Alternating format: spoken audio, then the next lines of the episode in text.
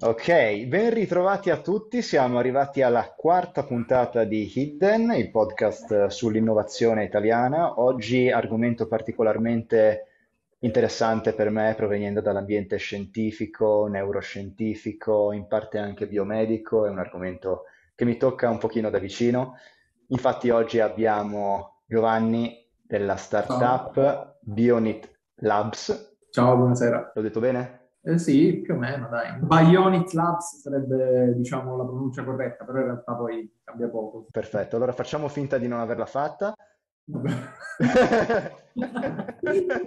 Ecco allora Giovanni di Bionit Lab. Ciao Giovanni, Ciao, ciao, eh, prima off screen mi hai detto che è una giornata intensa di lavoro, solo 10 ore di lavoro oggi, dai. Rispetto a prima la situazione è migliorata molto, per fortuna posso contare su tante persone adesso, quindi riusciamo a distribuire bene le responsabilità e i compiti. Fantastico. Allora, come sai, io sono appassionato soprattutto degli inizi delle startup, di come sono nate, di quali sono stati i primi passi. Anzitutto, facciamo una cosa, presentiamo un attimo te. Dici un attimo da dove provieni, qual è il tuo background. Io so che ho spulciato il tuo profilo LinkedIn, sei un ingegnere. Sì, ingegnere meccanico, eh, classe 91, ho studiato qui all'Università del Salento, Lecce, e non appena terminata l'università ho deciso, diciamo, di intraprendere questo percorso. In realtà già prima, l'idea è nata durante il mio percorso di studi universitari. In quel momento cercavo qualcosa di complesso da fare, cioè, sai, gli ingegneri sono sempre alla ricerca, no? Di qualcosa di, di stimolante da quel punto di vista. E come puoi immaginare, la mano è uno degli organi più complessi in natura dal punto di vista meccanico, dei movimenti. È un trade-off assurdo tra diverse caratteristiche che spesso sono contrastanti, quindi deve essere molto forte, eh, ma leggera, deve essere veloce, ma deve avere anche un'elevata autonomia. Quindi, insomma, una sfida davvero interessante per un ingegnere ed è così che iniziato. Ottimo, perché io ho letto sul tuo profilo che tu hai basato la tua tesi, appunto Sì. in università, proprio sul progetto che poi hai attuato come Bionit, che in questo caso è Sì, Adam's Hand. si tratta di una protesi per amputati di arco superiore, quindi sia a causa di eventi traumatici, sia a causa di eh, patologie congenite. Se io vado sul vostro sito, io leggo che è la prima protesi adattativa, quindi la prima mano robotica adattativa al mondo. Cosa significa adattativa e perché è così importante? Oggi, a seguito di un'amputazione, un soggetto può scegliere diverse tipologie di protesi da utilizzare. Vi sono due grandi classi eh, di protesi mioelettriche, quindi controllabili tramite i segnali muscolari eh, ricavati sull'arto residuo dell'utente. Una di queste due classi è molto semplice, quindi dei semplici ganci che si possono solo aprire o chiudere, però sono, diciamo, sono tecnologia antica, tra virgolette, però ad oggi sono ancora le protesi più scelte e più utilizzate, perché molto robuste, molto semplici da utilizzare e soprattutto meno costose. Dall'altra parte abbiamo invece le protesi poliarticolate basate sull'utilizzo di 5-6 motori, quindi uno per dito più eventualmente uno per la rotazione del, del pollice, che eh, in realtà sono molto più complesse da controllare. Questo è legato al fatto che solitamente a seguito di un'amputazione vi sono due grandi gruppi muscolari per effettuare il controllo di questi dispositivi, che sono flessori ed estensori eh, del polso. Quindi, avendo due soli input, è molto complesso riuscire a controllare 5-6 output, cioè i motori, non il singolo dito. Per cui quello che avviene con questi dispositivi esistenti oggi è che si salvano nella memoria, diciamo, nella banca dati di questi dispositivi una combinazione di dita, quindi eh, delle varie prese che corrispondono a diverse combinazioni di movimentazioni di dita che servono per effettuare le prese più comuni. Quindi, ad esempio, voglio afferrare una lattina, devo selezionare una presa cilindrica, poi avvicinarmi e solo in quel momento afferrare o rilasciare la lattina. Per selezionare queste prese devo andare a contrarre questi due muscoli in combinazioni diverse per andare a selezionare la presa di interesse. Puoi immaginare che dal punto di vista psicologico un processo di questo tipo dà davvero molto carico eh, all'individuo. Nel nostro caso abbiamo cambiato eh, approccio, nel senso che nel, eh, ad Ansend si controlla semplicemente tramite flessione ed estensione del, dei muscoli, quindi due soli movimenti, ed è poi la mano che si adatta a forma e dimensione degli oggetti pugnali. Quindi non è necessario per l'utente preselezionare alcuno schema di presa e questo semplifica di molto l'utilizzo del dispositivo. Inoltre chiaramente abbiamo lavorato su altri aspetti che sono molto importanti per, per i pazienti, quindi ad esempio la robustezza del dispositivo, così come il grado waterproof eh, assieme all'estetica, chiaramente, che è un altro fattore molto, molto rilevante. Quindi da questo il termine adattiva, perché appunto la mano si va ad adattare a forma e direzione degli oggetti. Quindi diciamo per riassumere il panorama adesso, tu hai detto che ci sono fondamentalmente due tipi di protesi, una è quella classica a gancio, sì. cioè io devo afferrare qualcosa ed è come un gancio che afferra. Sì, apro e chiudo e basta. Apro e chiudo, binario proprio, apro e chiudo, eh, esatto. che è quella più semplice. Esatto. E poi invece c'è quella un pelino più complessa che può mimare varie forme della mano, se io devo prendere una tazza così o così, oppure sì, se devo afferrare... Una presa cilindrica, una presa sferica, insomma, però devo selezionarle in precedenza e questo è abbastanza complesso. Eh, certo, mettendosi nei panni di una persona che deve imparare tutta esatto. questa cosa da zero può essere veramente complicato. Sì, questo. perché per farti un esempio, eh, siccome con i due muscoli posso solo aprire o chiudere il dispositivo, per selezionare le prese devo utilizzare altre combinazioni di movimenti muscolari, che possono essere ad esempio un doppio impulso, un triplo impulso, una co-contrazione di entrambi i gruppi muscolari, quindi capisci, comincia a diventare un po' eh, complesso ricordare a quale movimento è associato quale schema di presa. No? Certo, anche perché di prese ce ne sono veramente tante e quindi anche le combinazioni sì. che uno deve tenere a mente possono essere veramente, veramente importanti da questo punto di vista. Quindi certo. capisco il tutto. Il vostro invece, adesso sto facendo un riassunto per vedere se ho capito bene, non si basa tanto sul fatto di io che devo ricordare la combinazione, ma è proprio la presa che viene formata in base all'esigenza momentanea, quindi è una mano intelligente. Sì, è una mano intelligente, esattamente. E si tratta di un'intelligenza meccanica, quindi abbiamo eh, sviluppato un meccanismo differenziale che consente di eh, distribuire la coppia proveniente da un solo motore alle quattro dita da indice a minimo, mentre poi nel pollice abbiamo un altro motore per la flessione del pollice. Quindi con due motori riusciamo a controllare tutte e cinque dita eh, e quindi diventa molto più semplice poi effettuare prese di qualsiasi tipo. Poi considera che in genere l'80% delle attività quotidiane viene svolta solo con due o tre prese standard. Quindi mm-hmm. eh, costringere gli utenti, i pazienti ad avere 5, 6, 7 prese che poi non utilizzano praticamente mai è sostanzialmente un cercare di disegnare la tecnologia per la tecnologia invece che per rispondere ai reali bisogni dell'utente. E quindi è questo che abbiamo cercato di evitare del tutto. Uh, diciamo che le dita si muovono tutte insieme, le quattro dita dall'indice al mignolo, ma non appena uh, una di queste incontra un ostacolo, che può essere ad esempio un oggetto, le altre comunque continuano a muoversi, perché è come, un po' come funziona il retrotreno, il differenziale sul retrotreno dell'auto Da un unico motore arriva l'input, ma eh, se una ruota è costretta a fermarsi, tutta diciamo, la, la velocità eh, viene scaricata, di rotazione del motore viene scaricata sull'altra ruota. Perché quindi in un certo senso compensa. Puoi immaginare le due ruote come se fossero due dita, nel nostro caso, quindi non appena una si ferma perché è già in contatto con l'oggetto, l'altra prosegue finché di nuovo non entra in contatto con l'oggetto o non raggiunge i suoi limiti meccanici, quindi completa chiusura. In questo modo quindi hai una presa che si conforma eh, all'oggetto, quindi all'ostacolo che l'oggetto dà istante per istante alla mano.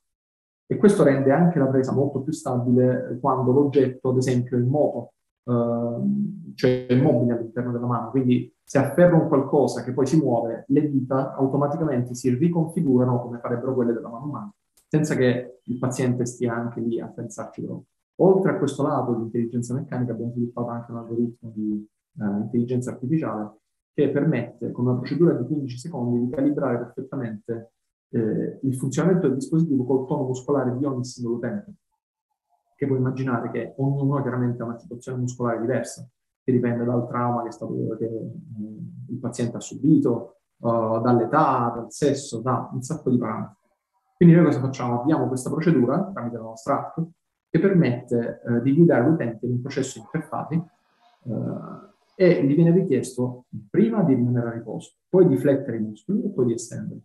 Quindi eh, in questo modo il software va ad apprendere come l'utente utilizza la combinazione dei due sensori che sono posizionati su questi due muscoli e quindi si adatta al tono muscolare in questo senso.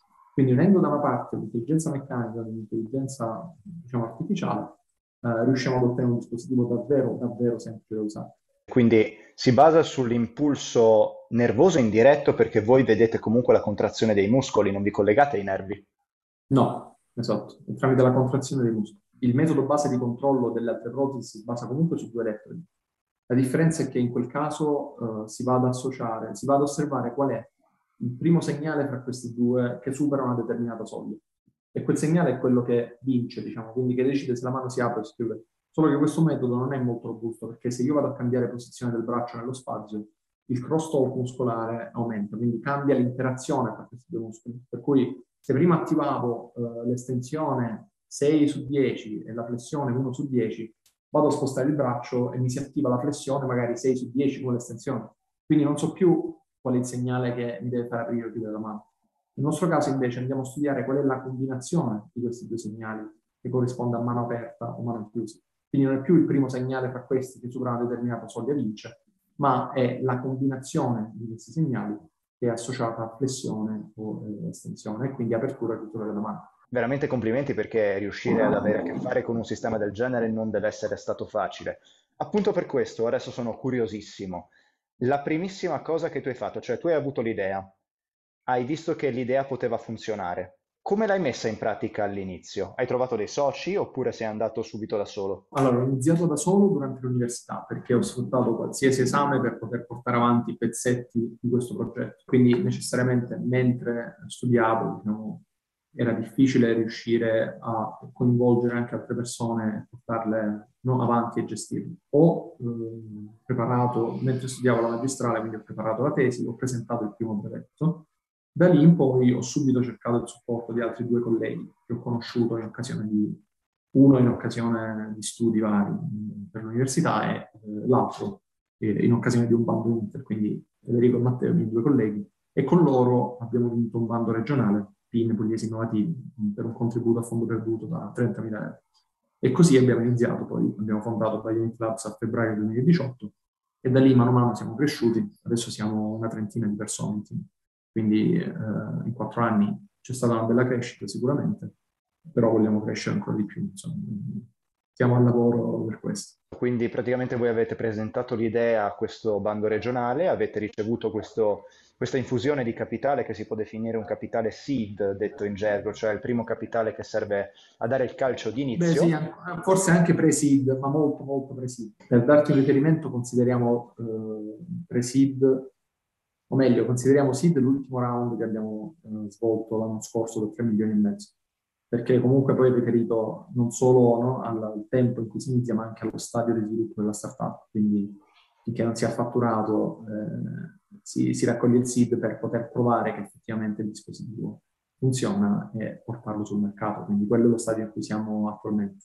Ad oggi abbiamo raccolto circa 5 milioni in totale di, di finanziamenti, tra pubblici, privati, comunitari, insomma, eh, c'è stato un bel mix di finanziamenti. Però sì, consideriamo un seed ancora il round precedente. Ok, quindi possiamo dire che è un pre-pre-seed a quel punto perché avevate solo l'idea, dovevate metterla in pratica. Con, quel, con quei fondi Qual quali sono stati i primi passi che avete fatto? Come avete utilizzato quei 30.000? Chiaramente abbiamo preso uh, una sede, un piccolo ufficetto per lavorare insieme prima di tutto, perché altrimenti cominciava a diventare davvero difficile stare a casa da me. E quindi abbiamo iniziato a comprare i primi macchinari, le prime stampanti 3D per prototipare e, e mano a mano abbiamo cercato di um, raccogliere attorno al progetto quante più persone possibili, più velocemente possibili. All'inizio chiaramente con 30.000 euro non potevamo permetterci di pagare stipendi, in realtà è stato così fino a due anni fa. Quindi insomma per più di metà della vita dell'azienda nessuno ha avuto remunerazione economica. Però ehm, quello che facevamo è fornire quote nella startup in cambio del, del lavoro delle persone, quindi sostanzialmente work for it.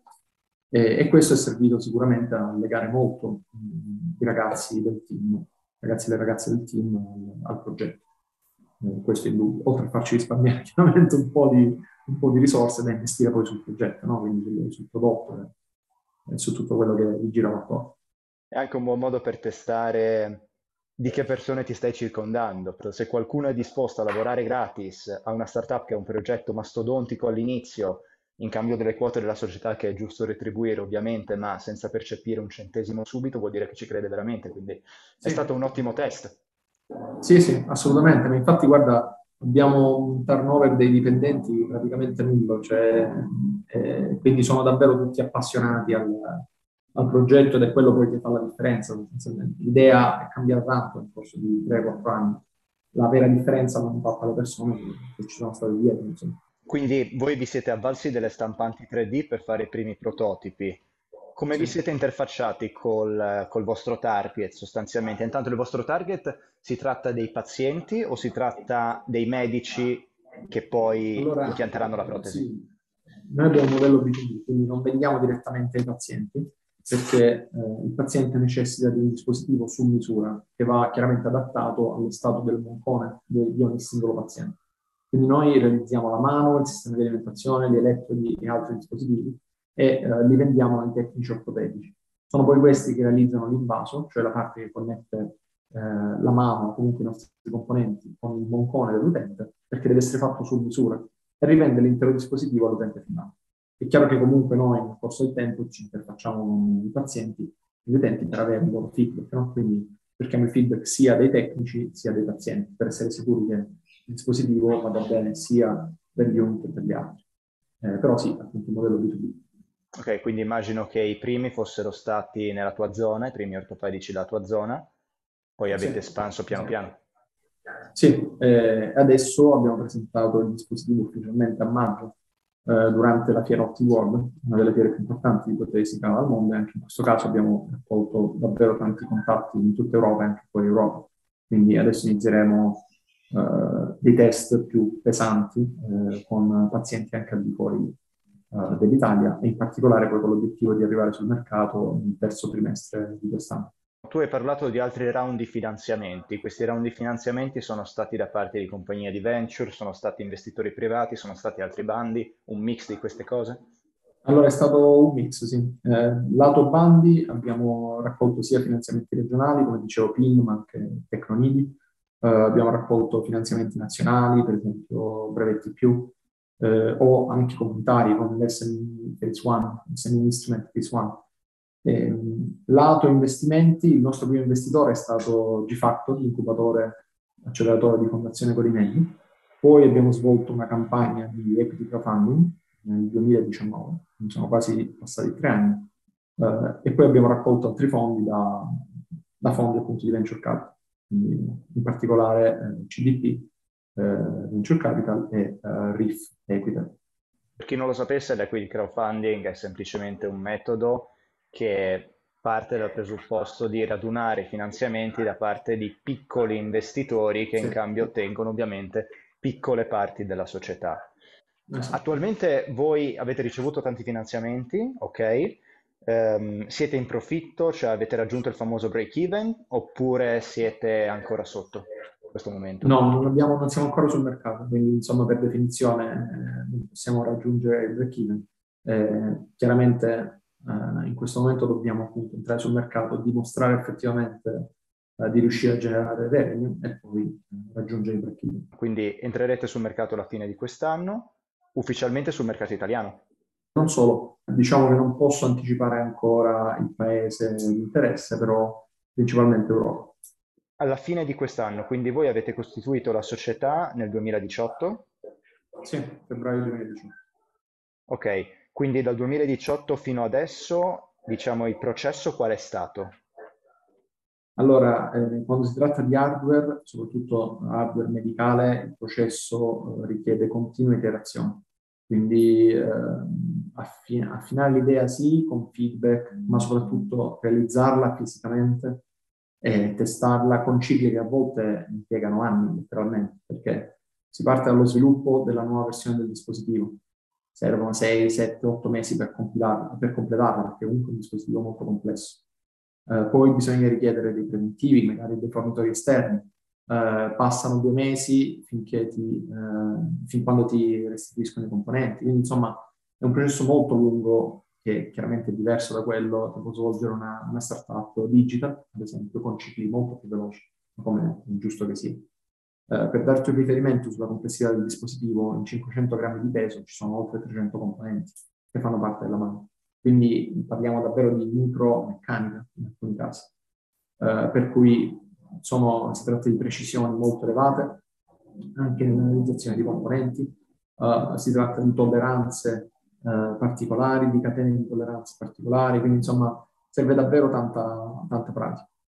Considera comunque che per riferimento tutti eh, i player in questo settore hanno impiegato indicativamente dai 5 ai 10 anni di sviluppo e dai 5 ai 10 milioni di euro per arrivare sul mercato. Quindi siamo più che in linea con, con lo standard. Certo, sì, mm, lavorando anche con l'ambiente farmaceutico so che in questi ambiti biomedicale, farmaceutico, è veramente assurdo, giustamente anche da un certo punto di vista, il tempo richiesto, soprattutto per quanto riguarda le licenze, i permessi, gli audit, i vari controlli che devono esatto. essere non, non, precisi di più, cioè ogni sì. singolo millimetro tracciato, ogni singolo movimento delineato, quindi capisco benissimo anche tutta la faccenda. Attualmente tu hai citato altri player, mm, tu stai parlando dei player immagino in ambito biomedicale generale, nell'ambito invece più tuo, quali sono gli altri sì, diciamo, competitor? Eh, allora al, al, momento ci sono una dozzina di aziende che, eh, nel mondo che producono eh, dispositivi eh, simili, ecco, fra cui due grosse multinazionali. Però ti devo dire che negli ultimi, sono nati tutti sostanzialmente negli ultimi cinque anni quindi se tu avessi dato uno sguardo a questo mercato cinque anni fa, avresti trovato solo 3-4 aziende nel, nel, settore specifico di arto superiore poliarticolato, quindi con le dita, come dicevamo, che possono muoversi in maniera indipendente. Eh, negli ultimi anni è esploso questo settore, probabilmente anche grazie all'influsso diciamo, positivo della stampa 3D, quindi inizio a sperimentare comincia a ottenere risultati velocemente e quindi la probabilità, le barriere d'ingresso si abbattono, la probabilità che si continui con un determinato progetto è più alta, eh, soprattutto insomma, in questo campo. Eh, quindi immagino che sia legato in parte a questo. Poi è chiaro, eh, sulla gamba, per esempio, sul lato inferiore c'è stato molto più sviluppo tecnologico in genere, anche perché il mercato è più grande. Eh, stiamo parlando di un rapporto di 1 a 10 circa, amputazione di arto superiore e inferiore. Quindi il mercato si è mosso sempre un po' più in quella direzione. Negli ultimi cinque anni invece si vede diciamo, un trend positivo anche per l'arto, per l'arto superiore. Parlando un attimo, eh, tu hai citato ovviamente tutti questi mm, non impedimenti, ma questa complessità che sta dietro. Sì. La sfida più grande all'inizio che hai dovuto affrontare, che dici, ok, superata quella, non dico che è tutto in discesa, ma quasi. Qual è stata? Ma io credo che ancora non abbiamo vissuto la, la sfida più importante perché credo che un bel periodo sarà, eh, saranno i primi mesi sul mercato perché immagino che succederà un casino, cioè non si capirà niente tra eh, assistenza, ordini, quindi secondo me il momento più difficile deve ancora arrivare. Poi credo che eh, lavorando in settori di questo tipo non ti fermi nemmeno troppo a pensare se quello che stai facendo è difficile o meno, cioè ti devi mettere testa china e lavorare e basta. Poi magari ci ripensi un secondo momento e dici, ah, ho fatto una cosa che effettivamente è stata complessa. Ma non stai lì sempre a pensare su questa cosa sarà difficile o meno, perché è quasi scontato che lo sia, quindi diciamo la difficoltà acquisisce un altro significato, no? Quasi una sfida che ti spinge a dire, ok, rispetto a ieri sono migliorato in qualcosa. Quindi eh, diciamo, inizi a vedere anche con un'ottica diversa eh, i problemi, eh, tutto, tutto, ciò che deriva. Certo, la complessità è parte del gioco, dici, di conseguenza esatto. è la normalità fondamentalmente. Sì, esatto. Perfetto. Sarei molto curioso di capire quello che accadrà anch'io alla fine dell'anno quando, quando lancerete i prodotti. Casomai sentiamoci perché voglio sapere, anzi, tanto vi seguo comunque su LinkedIn, eh, voglio conoscere poi gli upgrade nel frattempo io ti ringrazio davvero e ti faccio i miei migliori auguri per il lancio del prodotto ufficialmente sul mercato. Ti sa già una data? Eh, non ancora, la comunicheremo dopo l'estate. Benissimo, allora teniamo d'occhio intanto la tua pagina LinkedIn. Grazie mille Giovanni per aver partecipato, è stata una puntata veramente interessante. Grazie mille a te, è stato un piacere.